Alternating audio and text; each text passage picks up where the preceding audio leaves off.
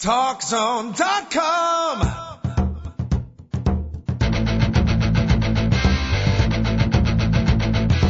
Now, TalkZone presents Two Guys and a Mic, your mid-morning break sports talk show. It's a passionate yet lighthearted look at the world of sports, featuring the coach, John Cohn. They'll recap the games from yesterday, look ahead to the matchups tonight, and cover a lot more in between. Now, Two Guys and a Mic on TalkZone.com.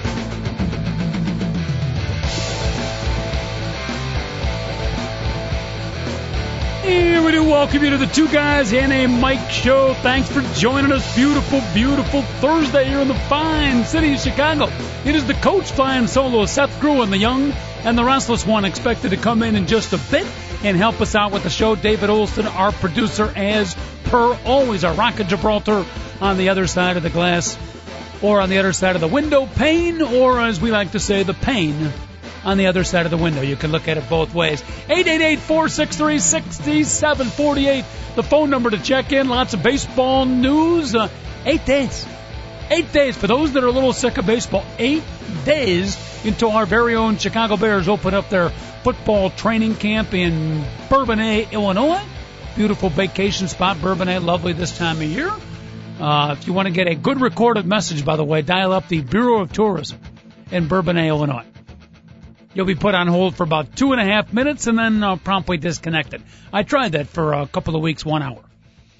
888-463-6748. You're a football fan. You want to check in. You're tired of baseball. Want to get a little football fix. It's late July.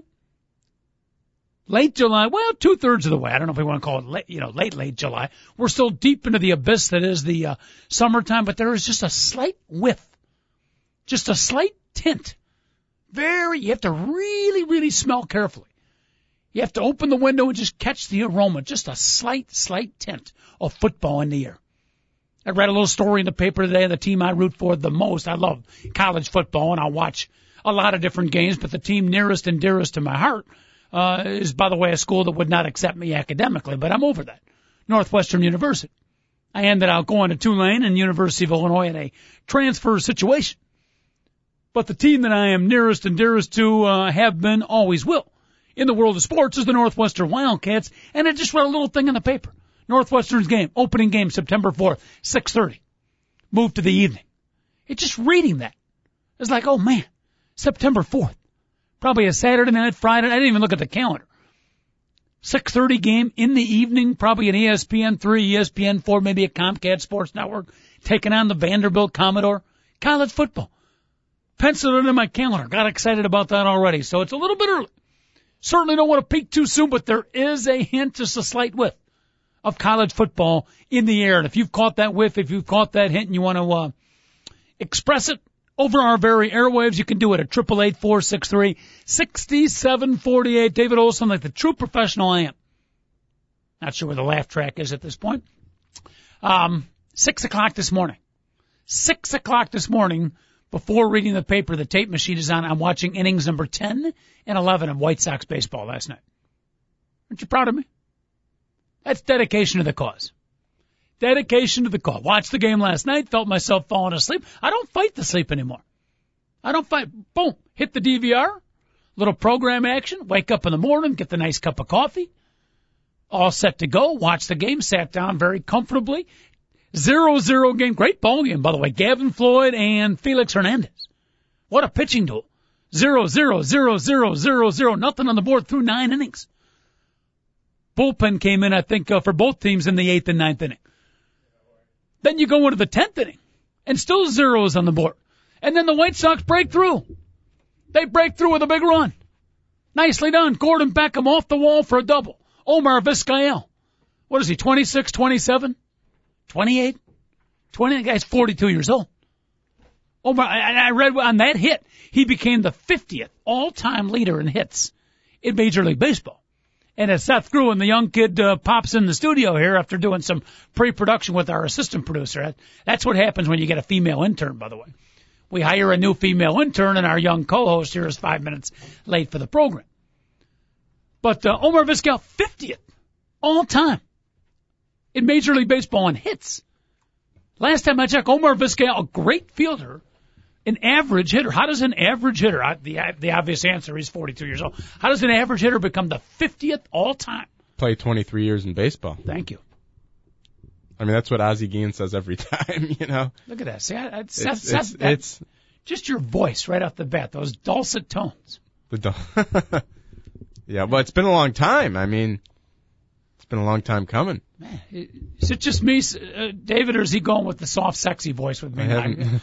I almost feel like some music coming in. I feel like a little, all of a sudden, the reincarnation, the sports talk version of Barry White co-hosting the show today. I I, I I I haven't I haven't even been in been in here in so long. You got the cameras everywhere. I feel Oh, you like haven't been since we is- started webcasting? Well, wait, no, I've been here since you started webcasting, but it seems like you have some new cameras Yes. in here, and Yes. and it's like Big Brother in I here. I think it has to do something with the uh, Afghanistan situation, but they've added a couple cameras since you left.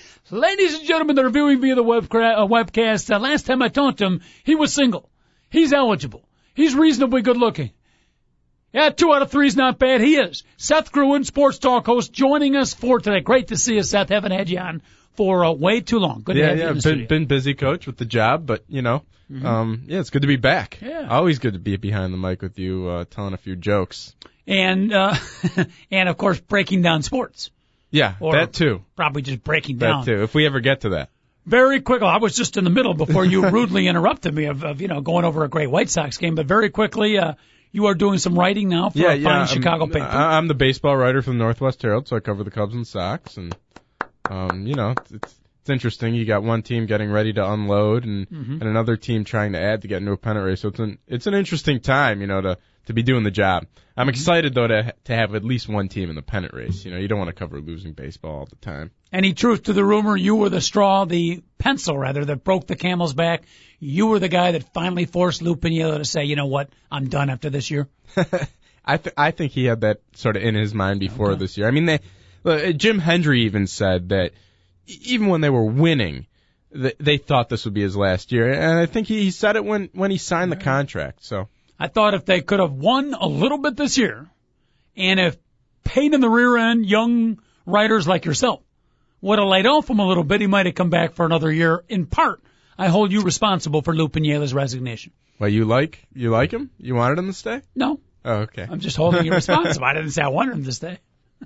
Well, We're going to ask you real quick uh, some of the, and Joel surprised us yesterday with the selection of Greg Maddux, but we'll get to uh, Seth Gruen, an insider, guy who's been hanging around the locker room all season long.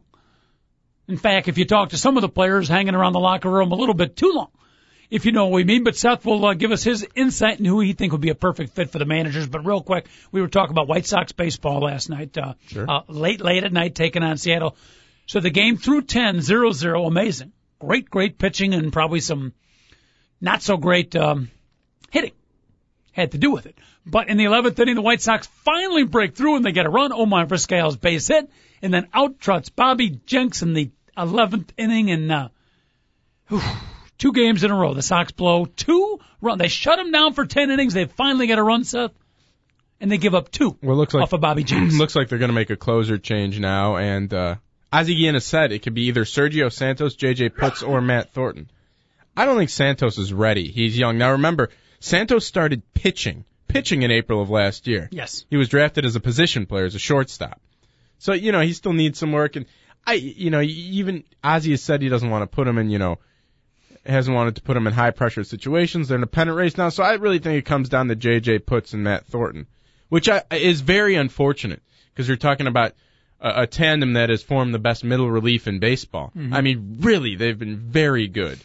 Uh, typically you want a right-hander to close for you. So I, I, I think, I think what they'll do is go with Putz and, and, and use Thornton in that eighth inning setup role, and then maybe go out and get a, a left-handed sort of, um, a, a situational lefty, maybe a, maybe a Scott Downs from Toronto or something like that. What does that do to a Bobby Jenks now? Is he going to be relegated? There- now, do you have some inside info? Has this been officially announced, or your instincts tell you that Bobby Jenks might uh, get taken at least temporarily? My, my instincts tell me I think Okay. Bobby Jenks may be taken temporarily out of the role. So he'll be Even though he's only blown three saves this year, um, they've just been hi- his his command has been so egregious that it, it's beyond just losing the game. I mean, he's walking people. You know, he's He's he's elevating his pitches up in the zone. So and my my instincts do tell me that that he will be removed from the role. He's too. My instincts tell me. Uh, remember, just- uh, if I may interrupt, remember he's not in their future plans either. It's not like you're shaking a, the confidence of a guy who's your closer of the future. He may not. He probably won't be with the team past this year. he's a little top heavy, isn't he? Yeah, he is. He's he's he's a bit round. A little top heavy. He's He's got a a weird. round. It's like he's got the legs of a five foot three inch guy, Mm-hmm. and then the Oh, oh, up big torso is what you're saying. yes, and it's like it's like putting a um like a house on stilts. That's what it looks like. Very little stilts, and then you're Uh-huh. putting this big giant house on the stilts. At some point, at some point, those stilts are going to start to shake, and a little bit of wind, or a couple of base hits, the baseball analogy, and the stilts start to wilt. Yeah. Yeah. You, you think he's going to fall over? Is what you're saying? Uh, yeah. I don't think he has enough base of support for that huge upper body. But at any rate, painful, painful defeat for the Chicago White Sox, but still in first place. Still in first place. So it, uh, in Minnesota and Detroit finally won yesterday. Both those teams have been in temporary free fall. So not a disaster, but uh, boy, it's one of those ones after going 10 innings without scoring, you finally get a run on the 11th. It would have been nice to win. Yeah. I mean, it's it's their division if they want to take it. It really is. Uh, the the twin starting pitching, admittedly, I thought it would be better. I thought it would be adequate in getting the job done, but it's it's it's proving to be futile for them. I mean, they're obviously in the market for a front of the rotation starter. Maybe, maybe Ted Lilly. Who knows? Who knows? Somebody uh, had texted or emailed, and I read in one of the local papers via their little blogs or text or whatever the heck it is. How about for the White Sox picking up Chicago Cub third baseman Aramis Ramirez? You know what? As much as a Cub fan as I am, I would hate to lose him now while he's hitting. But you look at the White Sox right now; they'd pick up a guy like Aramis Ramirez, who can field, underrated fielder. And if his bat takes off like it is now, that's not a bad pickup for the White Sox. except for the fact that then that makes your lineup even more right-handed. Remember, they have the switch hitting Omar Vizquel mm-hmm. and, and Mark mm-hmm. Teahen coming back. And remember, they're locked in the three years, 14 million with Teahen. Mm-hmm. So I don't know if they want to add on that salary at that position. You also got the young Money guy is no You also got the young guy, young kid Viciedo. Who I like. Yeah, who, and who could, who, who, in all likelihood, will end up in some sort of platoon situation with Teahen and, and Vizquel. Yep. So I, I don't see I don't see them going out and getting a third baseman. I If Kenny's going to make a surprise this year, I see it being Prince Fielder, Mm-hmm. Milwaukee first baseman. the Prince, a, a, guy with possibly a, a bigger base than uh, Bobby Jenks. But he can move. Have you seen it? He can motor on the He bases for a big can. boy. He he has a way of taking that gut and making it work for him. Like yeah. he'll turn and round the I base. see he Law of centrifugal force. It actually speeds him up. his pants are as big as my apartment. Sleep four comfortably. Yeah. Yeah. But I just thought of it now. You look at uh, Prince Fielder's base. If you could put Bobby Jenks' upper body Mm-hmm. on Prince Fielder's base, then he'd be okay. Yeah, I guess so. That's what he needs. I mean, if we're talking about you know the anatomics of uh baseball players, I love talking about the anatomics of baseball players. Second best base, by the way. Second best uh, base of support in baseball. You know who the best is? who? Plays for the San Francisco Oh, I know Pablo Sandoval. I, I yeah. There's a man who is solidly They call built. him Panda Bear. he weighed over 300 pounds. He lost weight. Uh-huh. He lost weight. Yeah. They call him Panda Bear. Uh, anytime we can get a Pablo Sandoval visual on the show is a good thing. Should call Jenks Gummy Bear. Yeah, right now we're going to call Jenks dummy bear after giving up two runs last inning. Baseball fans, you want to check in? We're talking a little Chicago baseball here, but uh, Seth Gruen, baseball expert, writer for the Northwest Herald, uh, pretty much up on all your major league teams. You want to inquire on your particular team, talk a little baseball. We will do that for sure. Our phone number, if you want to check in, 888-463-6748. Again, 888-463-6748. And you can email us at Mike two guys at AOL.com. That's M-I-C and the number two. Mike, two guys, AOL.com. Uh, I did say that the last time I saw you, you were still single and very much eligible. I'm assuming your major league status has not changed. Yeah, but it, Uh-oh. it seems like I've been si- coach. Seems like I've been Ladies! not- it seems like I've been single and eligible every time I've come on this show. Well, that's okay. It's good for ratings. Right. So I'm single and eligible. Cinemax Cindy So I'm single uh, and eligible. and her friends enjoy that. Yeah, I, I Uh, am but I'm getting the feeling uh, David Olson, the all the other times he's turned a little red. There's been a couple twitches. The blinking, you know, increases a little bit. This time, I'm getting the feeling that there could be, much to the chagrin of our female listeners, he might be hiding it on us, but I get the feeling there's a potential significant other. Or maybe I just lied for ratings before. This guy's sneaky, folks. Maybe I just lied for ratings. Well, the women like the mysterious, though. This might work for you. This might work for you. We'll talk after the show. Okay. Nah, better yet, we'll talk during the show. We're going to let it sink in like a fine wine. When we come back for the next break, we'll go back to that. I got to feel it. If I dig a little deeper, I don't know how dig, deep I can dig until I hit a sensitive nerve, but I might just take the grindstone and uh, dig a little bit. At any rate, at any rate, can we get back to sports? Absolutely. Absolutely. Stop That's why. I'm here. Stop sidetracking me, will you please? All right. Uh, Cubs made a announcement yesterday. Lou Piniella did, resigning at the end of the year. Uh, you've been in the locker room. You've been Sure. with Lou all season long. Uh, some thoughts on, on did, were you surprised at the timing, A, and B, early thoughts on who the replacement could be? Was I surprised at the timing? Um, to some degree, I understand why he announced it when he did, but um, I, you know, I, I wasn't. I, I guess a little surprised. I don't really know how to qualify it. Um, you know, being in there with him, um, in the press conference, he said it was a difficult decision for sure, but something he'd been contemplating for a while. And he said, as opposed to announcing it in September, why not let Jim Hendry go out and and and get the appropriate time to to, to find his replacement? Why not talk to Jim Hendry behind the scenes? He did. And say, you know, Jim, this is probably what I'm going to do. It just seemed like They've been talking about it for a month. Okay, so then why not just publicly, you know, just keep it cool and then announce it in September? It just seems odd Well, in the middle if, of the year. If if it leaks that Jim Hendry is looking for Lou Piniella's replacement, good point. that could look bad. okay. So that's that's the whole point. Lou didn't want Jim Hendry to have to go and do anything behind people's backs. Mm-hmm. He said he was getting asked about it everywhere he went, so he just announced it. You know, put the kibosh on it Mm-hmm. and all that. But I, this one thing I have to say, you know, y- national story like this, you see all sorts of things written. And some people were just so inflammatory. I mean, I saw Greg Couch on Fan House, but Lou Piniella quit, for example. You know, everybody wants to call his tenure unsuccessful, and it was. He, people thought he was going to win a World Series. In that regard, he failed. But uh, he didn't quit. He's. I mean, he, this is the end. His contract is up. He fulfilled the terms of his contract. So, I mean, to be inflammatory, you know, you want to criticize him, that's fine. And, and I have plenty of criticism of the way, you know, some of the management decisions he's made, as well as, you know, the fact that he hasn't won a World Series in Chicago. But, uh, the guy still, the, he has raised the bar. We're talking about Chicago Cubs baseball more because of him. The expectation is they win every year because of him. I mean, when was the last time they won back-to-back division titles? Three straight winning seasons. Yeah, And hard. baseball's not easy to win. No, but you know he was given a lot of talent too. One could argue That's true. They Okay. spent a lot of money, so you, you go back and forth on that. I agree with you though. I I, I don't feel like it's uh, fair to just really get down and dirty on, on Lou Piniella, and it certainly didn't quit. I made the comment yesterday, and I, I you know, I think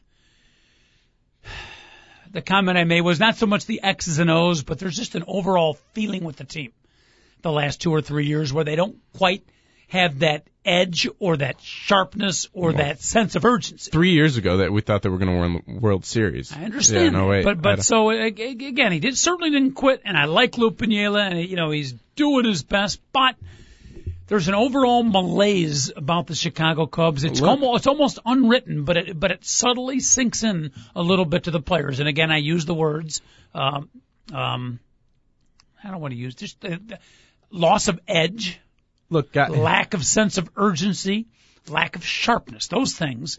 And I think with a with a manager that's a little more fiery, a little more into it, a little more attention to detail, some of those things might not happen. yeah, you know, people say Lou Piniella should be fiery and stuff. These guys are professional athletes. They should motivate themselves. But I'll tell you, behind closed doors, he is fiery.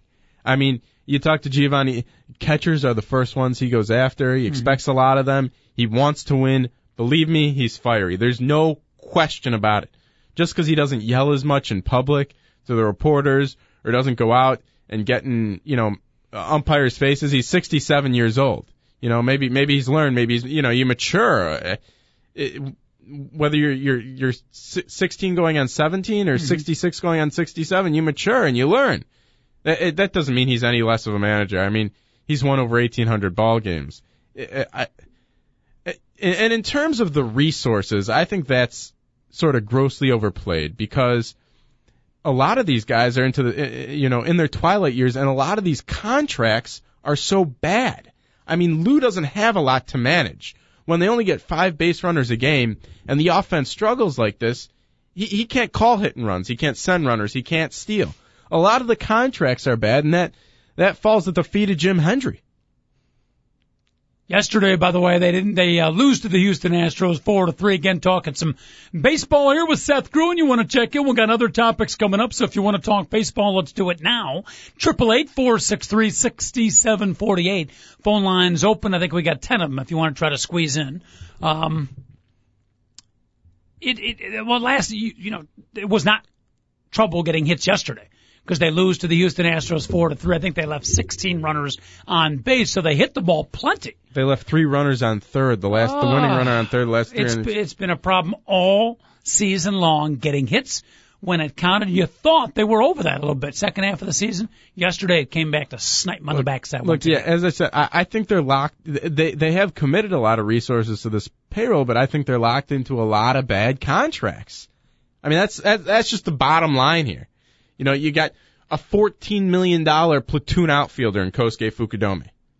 You've got a $90 million, you know, supposed to be your ace, and, and he's just completely lost velocity on his fastball. Uh, the Alfonso Soriano contract I don't think is as bad as people think.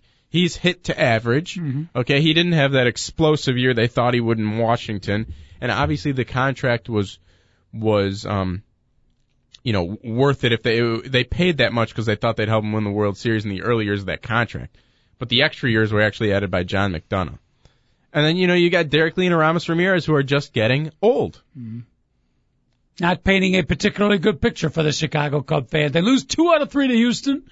You thought after a nice series against Philadelphia, coming back from the All Star break, maybe they could get on a roll. Certainly losing two out of three to Houston, not so good. Ted Lilly, by the way, excellent yesterday, Absolutely, pitching well as once usual. again. But he gets no run support. Yep. By the Game was what one to one. It was one nothing lead. one nothing going Threw into the eighth. yeah. He he gave up a solo home run to who was it Pedro Feliz I Pedro think, Feliz. and uh, I you know love his tied it. Christmas They album, went- by the way. Never heard the Pedro Feliz Christmas album? no, It's wonderful. they they but I, they they had their chances. Stranded three on Oh. third, and Painful. um, Painful. Yeah, that- that's That- that's the only way to story of the describe it. If you're a Cub fan and you're watching, and, and and not just this year. I mean, you look at it. There are some things that the Cubs have been unable to do for the last 40 years. Bunt. Period. bunt. Bunt. They have been a notoriously bad bunting team. They make the art of bunting much tougher than it is. That's been true throughout my career. I think they're a bad base running team. Is is is what that boils down I don't to. know that I can say they've been bad base Oh, running for all 40 years I've been watching them. Getting runners in from third base with less than two outs. It's unbelievable. That's been a problem for year after year after it's a consistent with the Chicago Cubs. Killed them yesterday. Well, they've been consistently bad. I mean, division championship level teams do that, Mm-hmm. and, and you know that's what I said yesterday before Luke came in is championship level teams win those games. 500 teams Mm-hmm. don't all the time, and this is probably, you know, for all intents and purposes, a 500 baseball team. At this point, they'd be lucky. I mean, they have under.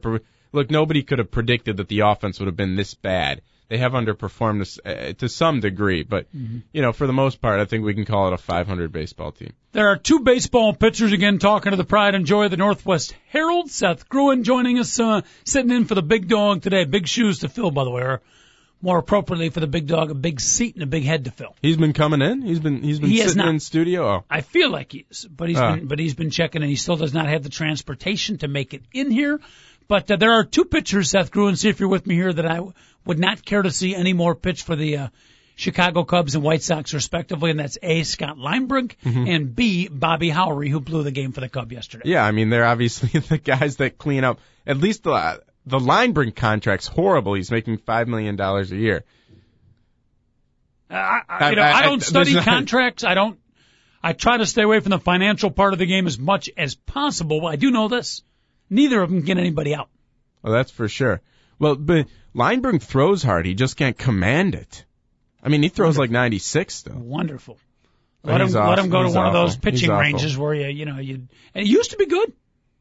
Before he came to the White Sox, who did he pitch for? Cleveland. Linebrink? I remember he was a very They re-upped him. Don't forget. They they they they extended him. Yeah, that was a problem. He was a very effective pitcher when he was pitching against the White Sox, very much like um, Latroy Hawkins, who was a great pitcher for the Minnesota Twins. Always gave the White Sox and the rest of the American League trouble. The Chicago Cubs picked him up. I was all excited because I've seen Latroy Hawkins shut down our White Sox. This guy's a this guy's a shut him down reliever. He's going to be a great closer, and he completely bottomed out here in the city of Chicago. I call Scott Linebrink the modern day version of Latroy Hawkins. Yeah, I mean, well, Latroy Hawkins now. So Who's he with? Milwaukee. Yeah, I think he's on his 14th team. He's He's, still yeah, hanging he's around. not. He's not good. Every time he pitches against the Cubs, it's Cubs Not win, good. Cubs win, Cubs win. Unbelievable. And, and uh, Bobby Howry blew the game yesterday, right? Gave up a couple of hits, couple runs. Yeah, but I mean, Lou had nobody else to go with really. What? It's the major leagues. It's the major league. Get Oh somebody. yeah, yeah, yeah. No, I'm. I'm you got to get somebody out who can get. You know, if if he can't get people out, Right. Bullpen's young though. They don't always throw strikes. You know, that's what happens with young pitching. The Angel Guzman injury really hurt them because they thought he was going to be their setup guy, and then look at what they would have had in Marshall and in, in kind of a left-handed, uh, you know, a situational lefty. Mhm.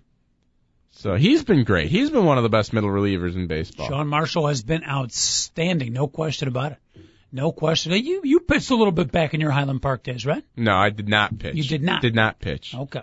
Did not pitch. I was going to say, if you had a little bit of arm left, we got to find somebody who can, the 12th pitcher out there who can call in for an inning and get yeah, people well, you, you'll see. You'll see some guys come up. Jeff Samardzija is now starting in Iowa. Mhm. Maybe they'll come up and put him into the rotation. Andrew Mm-hmm. Cashner uh, could go into the rotation. Projects as a future starter. Look, and I, I don't mean to say this in the same in the same breath as I mentioned Jeff Samardzija, but the Sox or the the the Cubs do have a nice young core.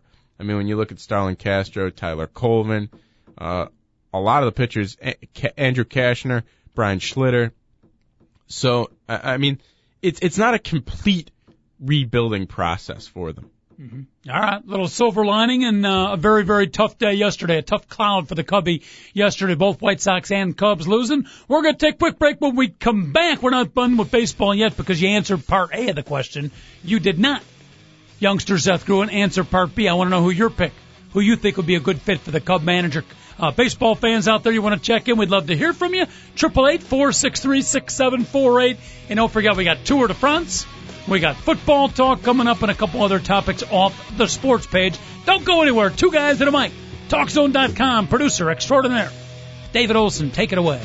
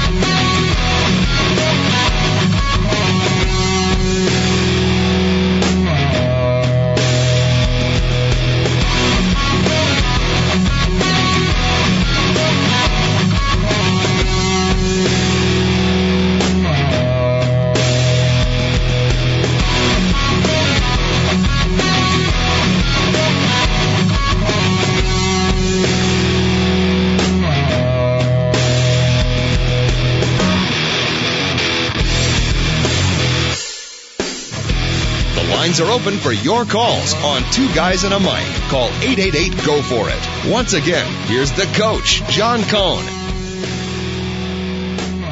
And what the announcer forgot to say, his host, his co-host today, Seth Gruen, the pride and joy of the Northwest Herald, joining us.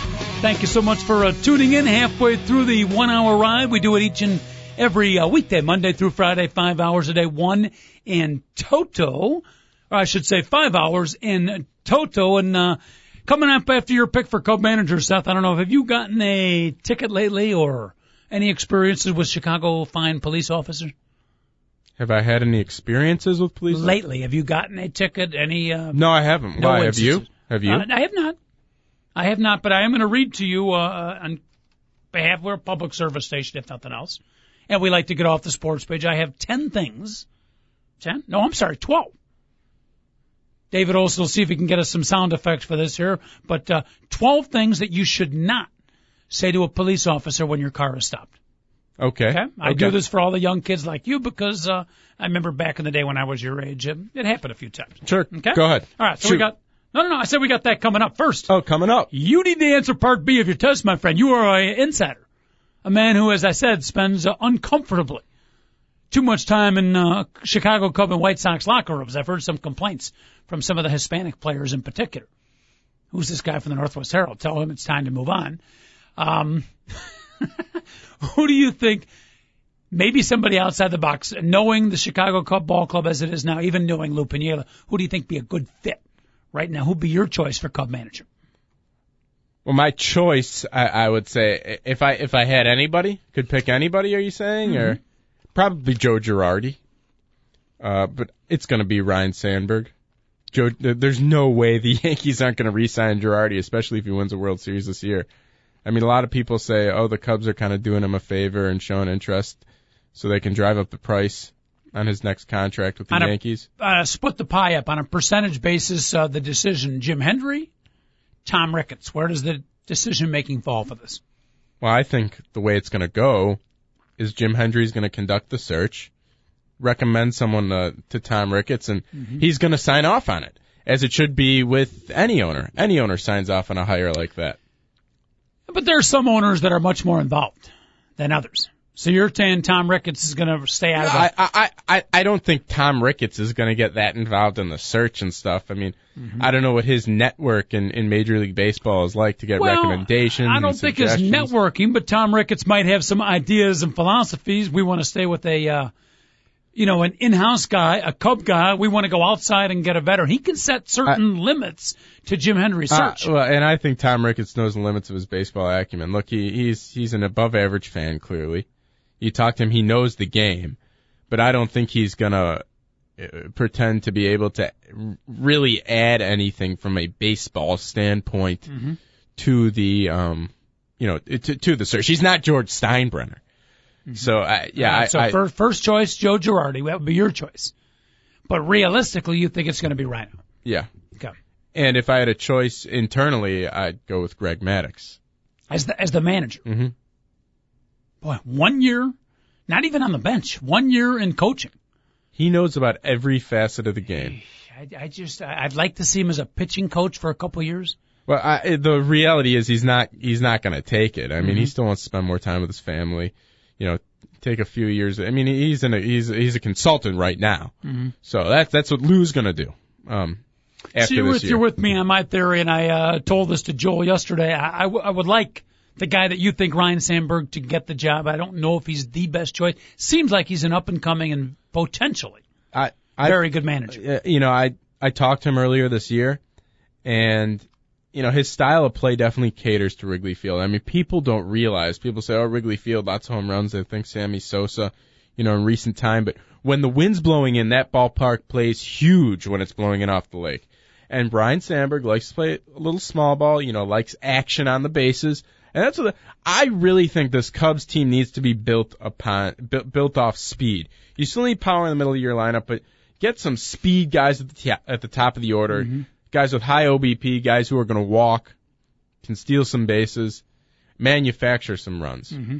I think the Cub fans would appreciate that kind of ball club because we've been stuck the last uh, two, three, four, maybe 45 years with that same kind of lineup. Right, right. So I, I think we would be open to that. A, a, a more exciting team. You get a manager who's willing to make these guys run. That would work. But I, I would like, you know, I think I said yesterday, it's been 101, 102 years, whatever it's been. If we're going to win, I'd like it to be really, really special. And, and if we had a manager like a Ryne Sandberg or a Greg Maddux or even Joe Girardi, because he was an ex-Cub, as opposed to bringing somebody in from the outside and some free agents that were brought in maybe at the last second that aren't Cubs, it would still be exciting to win, but it wouldn't be as cool. I've waited 102 years, Seth. I'd love to see him win it with some Cub players that I can uh, appreciate, that have a little Cub allegiance, and certainly a guy like Ryne Sandberg as manager would add to that. Kind of a crazy. Joel wrote me off on that. We say he, Joel say after 102 years, who cares? I just want to win. Yeah, it, But- it, I, I- it, I would tend to lean towards him. It, you, look, this is probably the most critical hire of Jim Hendry's career. We Okay. said that on the last one, by the way. No, th- this Yeah, is it. well, we He's- did. He's th- th- to be fair, we said the exact same thing before Lou. Piniella was hired. in oh, in 2003, he- he was the best general manager in baseball. When in, in both those trades, he brought over Aramis Ramirez, Kenny Lofton, and Randall Simon. So that bought him a couple of years. Then he won back-to-back division titles. Now he's in a lull again. You know, his highs have been very high, his lows have been very low.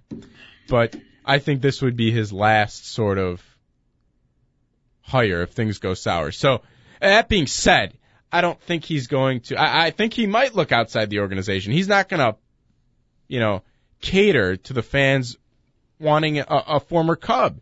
He, he's he's going to bring in a guy who he thinks is going to win, and if that's Bobby Valentine, then that's who he's going to bring in. I, I know I'm in the minority with that viewpoint, but again, I've waited this long. I want it. If, Why if it does it happens, matter? I want it to be special. Well, and and let let me pose this this scenario to you, Coach. Let's say they do hire Ryne Sandberg, and the team doesn't perform well. Mhm. Wouldn't that put the organization in a bad situation, Yes. having to fire one of you know one of the most beloved Cubs of all time? It would. Not sure that's a reason not to hire him, but yes, it would. How's that for answering Yeah, the question I'm- simply? There I mean, you go. That that's a negative, but I think the positive. And if you're Jim. Hendry, do you do you say, hey, maybe I want a guy with major league experience? Understood. Understood. I'm not even saying he might be the best choice. I'm just making the general feeling that if they if they win it, if it happens, that finally that special special moment, I would love it to be with Cub players and Cub managers that I could relate to, that I have a even more elevated feeling to. You know, if they bring in uh, Bruce Bochy to manage the team, I mean, I'm, don't get me wrong, I'll still be excited and I'll get caught up in the fever, but it'll be better with Ryne Sandberg. And same thing if they won it right now with like Derrek Lee and Aramis Ramirez and some guys that have been around for a while, homegrown talent, like the guys you mentioned, Starlin Castro and Tyler Colvin. A little, I'd still celebrate, but the celebration tempered just a bit. You know, if I- it were different players next year. I think it's it's it just boils down to them winning the thing. I mean, there's been so much futility here. Mm-hmm. I don't think you're gonna you're gonna be as a Cubs fan, you're gonna be so happy when they win. It's like you're gonna not gonna be like, uh, wait, no, we did it with Bobby Valentine behind. You just want to Yeah, win. well, and when Pete, when Lou Piniella, not me. when Lou Piniella came in, Winning people is said, overrated.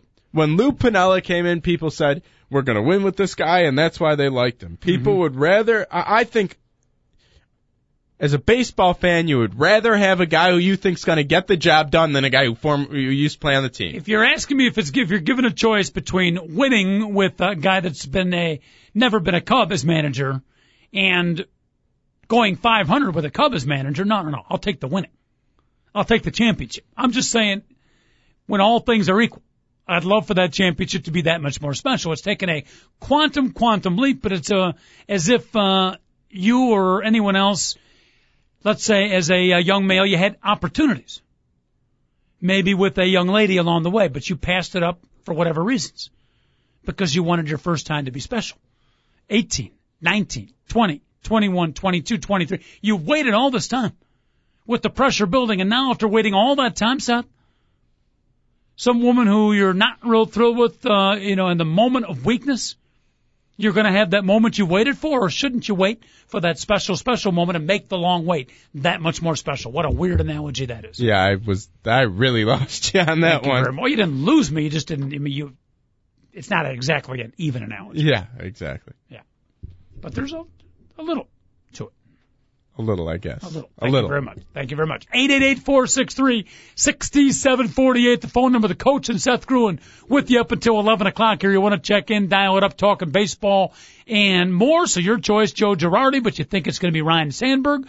Let us uh, uh any other Cub Sox thoughts because I do want to move on to some other topics we do have after all. Uh, Tour de France discussion, Let's move on then. stage to stage coverage. Oh yeah? What of the You seven? got a reporter out there? Uh, we don't. We tried and talked to David Olson, but apparently we're in an economic crunch here, Yeah. which explains why I haven't got a, pay, a paycheck. I think in about four or five weeks. The crunch is hitting home, but um, I don't know if you're aware or not, Seth. We are the only station, sports station, I think, in the country that is giving you on a day-to-day basis stage to stage coverage of the Tour de France. Of the 17 stages so far, what has been your favorite? The seventh, Really? Number seven? I guess. A little special for you, huh? Uh, yeah, I really, yeah. Obviously, you couldn't care less about the Tour de France. today, though, today starts the dreaded, about, I think about halfway through the run today. Call it the run. It's a race, but we'll call it the run. They all of a sudden, and I forget the Is this name. the uphill part? I forget the name of the mountain, but all of a sudden, Envision. I think it's Starts- the Alps. No, it's it's a different name. It's a Toulouse Day something or other. But if you've ever bicycled, you bicycle recreationally, right? I, I I've biked before. When you bike uphill, It's hard. It's a pain, and, and we're doing it, you know, on the most recreational base. You can imagine. Even these guys who are the best of the best, they've been on the flat grounds, and all of a sudden, it starts to go up, and they look up and they see where they have to go. That has to be kind of an intense psychological moment. And I would, I don't know much about cycling, Seth, but I'm going to guess the ability to overcome pain is a big part of success. Yeah, no, I I I think that's kind of in any sport.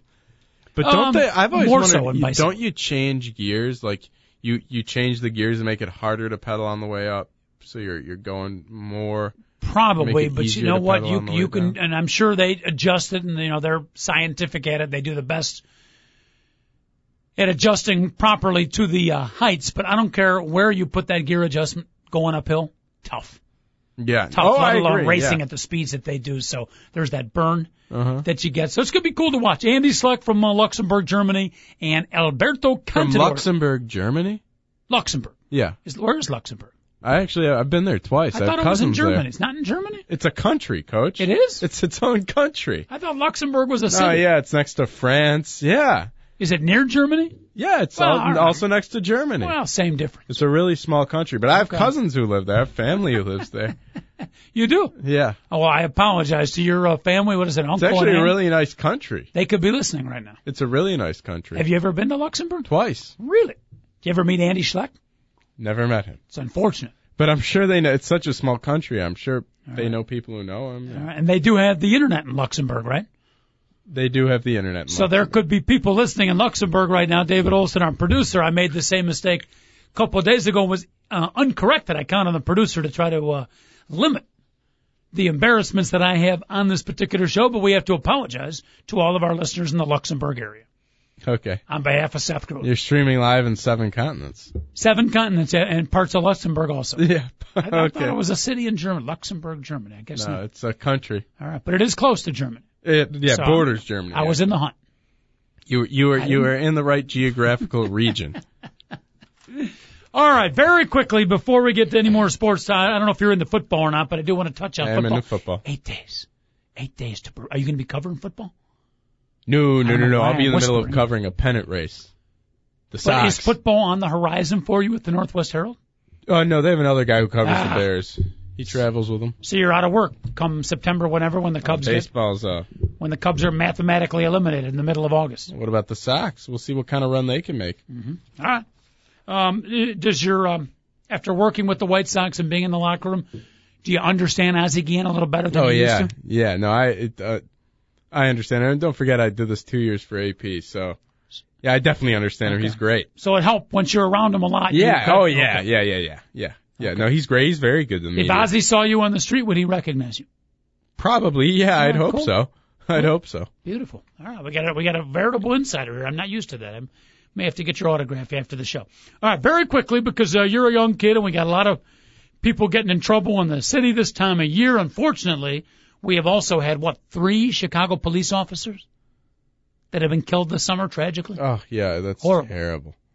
Horrible. Yeah, it's But this was uh, sent to us, and we read it to our listeners as a public service. These are things not to say to an officer okay. when your car has been stopped. Okay. Uh, number one, I can't reach my license unless you hold my beer. not a good thing to do. Number two, sorry officer, I did not realize my radar detector wasn't plugged in. Number three, aren't you the guy from Village People? Not a good thing to say. Number four, hey, you must have been doing 125 miles an hour to keep up with me. Good job. Number five, are you Andy or Barney? Number six, again, things not to say to a police officer, a little public service announcement courtesy of your friends at Two Guys and a Mic. Uh, number seven, you're not going to check the trunk, are you? Number eight, careful, I pay your salary.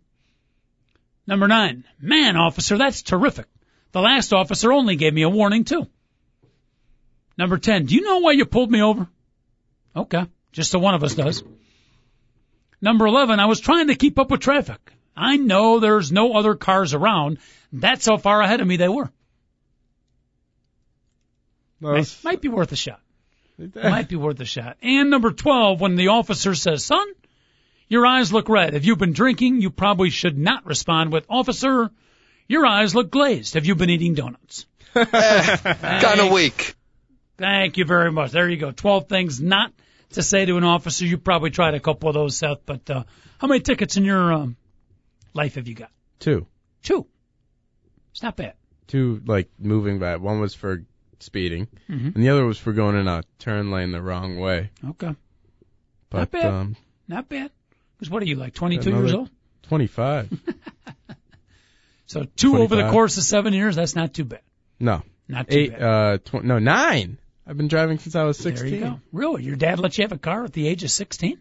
But I drove. Shocking.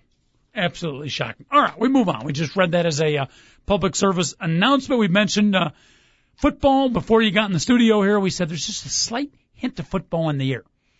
Bear camp in eight days. Your early thoughts on the Chicago Bears and college football too, a little bit.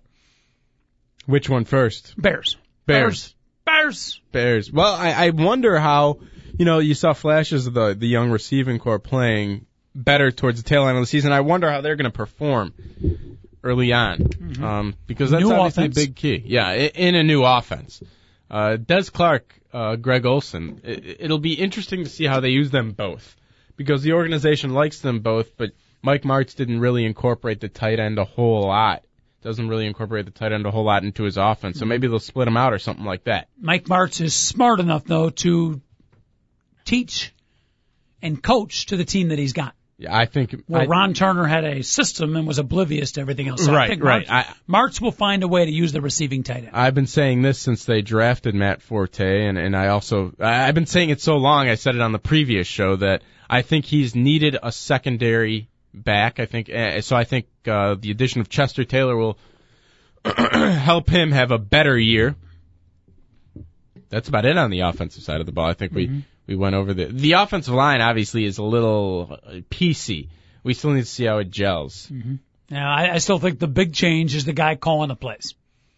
Oh, of course, And of I've complained course. about that for three or four years. And I, I predict about uh, a third of the way into the season, people are going to realize what I've been saying all along is that we can't believe for this many years we had Ron Turner. And Ron Turner, nice guy.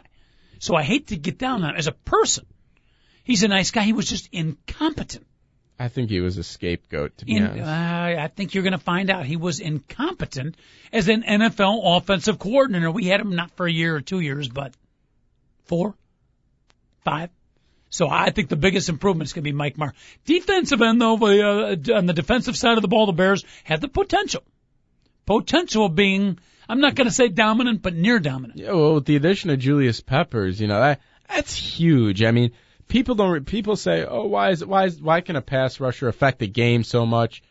Well, well, you look at it two ways. Number one, a sack is a loss of downs and a loss of yardage. That's a drive killer. I mean, you don't get that many drives a game. Number two, I mean, to be able to rush a quarterback forces more interceptions. Receivers don't get to finish their routes and stuff. It all begins there at the line of scrimmage. Mm-hmm. Well, I don't know. Def- defensively, I think, uh, you know, uh, first of all, we got a new defensive coordinator, Rod Marinelli. So we got not only a new guy calling the offensive plays, got a new guy calling the defensive plays, but I think they're going to find He's never done that before, remember? He has not. He has not. He's been a head coach. He went from position coach Yeah. to head coach, back to position coach to defensive coordinator. Yeah, so maybe, maybe he's going to find um, the level of success. Although as a position coach, he was outstanding, except for last year Right. with the Bears. Right. Not so good. After the big, the build up for him could be very much uh, similar to the build up for the Cub hitting coach this year, Rudy Jaramillo. yeah, and I was going to mention that in our Cubs talk. He's gotten off squeaky clean. Woo! Wow. And probably rightfully so. I don't think it's his fault, but it's uh, part humorous, part ironic that they bring in this highly paid, highly respected batting coach. A lot of the spring training talk was about him, and they proceed to have one of the first half seasons of hitting ever for the Cub. Right. Right. Yeah, and Rod Marinelli was similar last year, right? They brought Yeah, him in oh, as yeah. a defensive line coach. One of the greatest defensive line coaches all the players were talking about. They've never had a guy push him like that. They've never had instruction like that. This guy is the best. And they proceeded that was one of the worst years ever, collectively for the Bear defensive line, right? Yeah. Yep.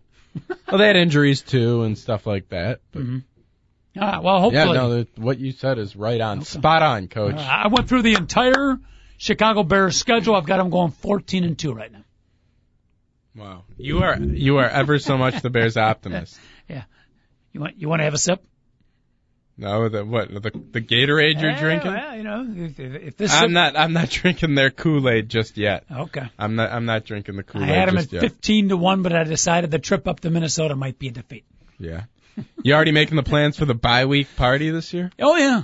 David Olson's not aware of that, but uh, every year. Every year, the Bears bye week, I have a big party. yeah. And remember the first year we had it, people got the wrong idea. I called it the bye party. And a few people showed up uh, to celebrate more than the bye week. Yeah. We still had a good time. Yeah, well that's that's Good that's time was had by almost that, all. that's what matters. maybe maybe you should try having it, you know, on a day that they play. that takes all the fun out of it. That's too ordinary. Got to try something different. What do you do for enter? Well, never mind. Actually, I probably shouldn't ask. Got to try something. What you do for different. entertainment? What watching the games?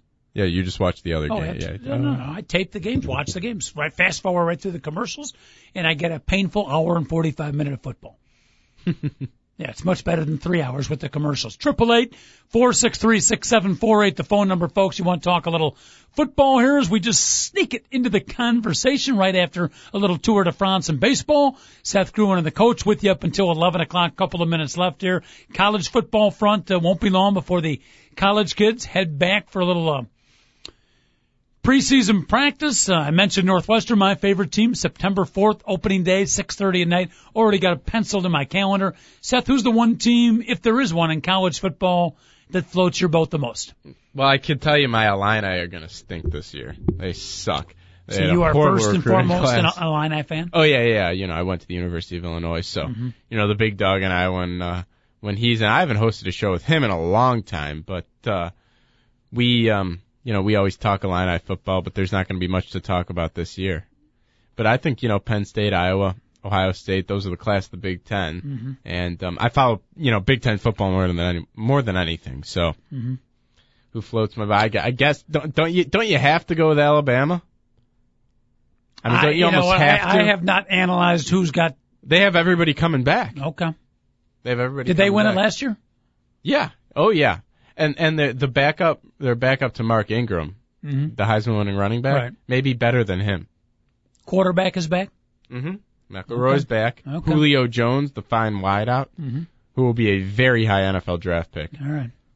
Well, all I know is Nick Saban He's doesn't back. need to get any bigger head than he already does. That's so for sure. I'll be rooting for any team except the Alabama Crimson Tide, but you're probably right. They'll be the uh, preseason favorite. And you're fighting Illini, by the way. If they don't have a good year, that will be the end of uh, Ron Zook. Although they brought in those new coordinators, which I didn't understand to begin with, I have no idea what they're doing with their program. well, they're trying to save one more year. They had to, they owed him another year, right? Right, but why So- would you sign those? I guess those guys signed two-year contracts, so Mm-hmm. it's not that big a deal if they, they need to pay those out. Yeah, as much as I like Ron Zook as a person, and he's a good recruiter, he's Not very outward and stuff. But uh, I, I said right in the very beginning, I don't think he's going to be the answer. I watched him on the field, and I hate to say this, but Ron Zook reminded me a lot of Dave Wannstedt. He would pace up and down the sidelines. Lonnie, And as the game went on, he would look progressively more confused. He would try to keep the spirits of the team up. Yeah, yeah, yeah, yeah, yeah. As the team was falling apart on the field, and they were almost, if you remember the Wannstedt era, the last couple of years, game in, game out, they were unprepared to play football. That's the way Illinois has looked terrible more often than not. But Wani is doing well at Pitt. He is. He's done a nice job with that program. He has. He has. But he's right now. Ron Ron Zook at Illinois reminds me of the Chicago Bear version of Dave Wannstedt, translated in over your head. Nice guy, enthusiastic Mm-hmm. guy, very peppy, but in over your head. Probably an assistant coach, not a head coach. Zook, To say it. That's what I'm thinking. he was defensive coordinator in the NFL, Yeah, I- I- you know, it's the same thing with Dave Wannstedt. He was a very, very good assistant coach, but the head coaching thing was too much for him. Yep. Yeah. All right, we got to wrap up uh, the show. Seth, thank you so much for coming in. Well, thanks Uh, for having me. Again, any other things in your life we need to know about? We have not discussed any. Uh, No, not really. Just uh, you know, busy with the baseball, and Okay. uh, you know, anytime you need me back, I'm here for you, coach. all right, we check the uh, crime reports on a regular basis. Make sure you're not getting any trouble. And I do catch uh, sometimes the uh, singles websites to make sure you're not. you're probably going in under a name we can't figure out, anyways. Though, Yeah. Guarantee I'll, there's a story. I'll leave that to the uh, two guys in a mic investigative reporter. right. Well, believe me, we may not cover sports well, but when it comes to investigating uh, what people are doing in their social life, I think I can safely say there's no show on the talk zone that does it better. Maybe the cooking show. All right. David Olson, our producer, thank you so much. Don't forget tomorrow's show. We will be back at you at 10 o'clock. For Seth Gruen and the coach, thank you so much for listening. Back at you tomorrow at 10 o'clock. Have an outstanding day. I'm going to Arlington Park, by the way. Today, I got my uh, once a year annual trip out to the racetrack. Wish me luck. good luck. Good luck. Say 'em goodnight, right. Lois. Say goodnight, Lois. Good night, Lois.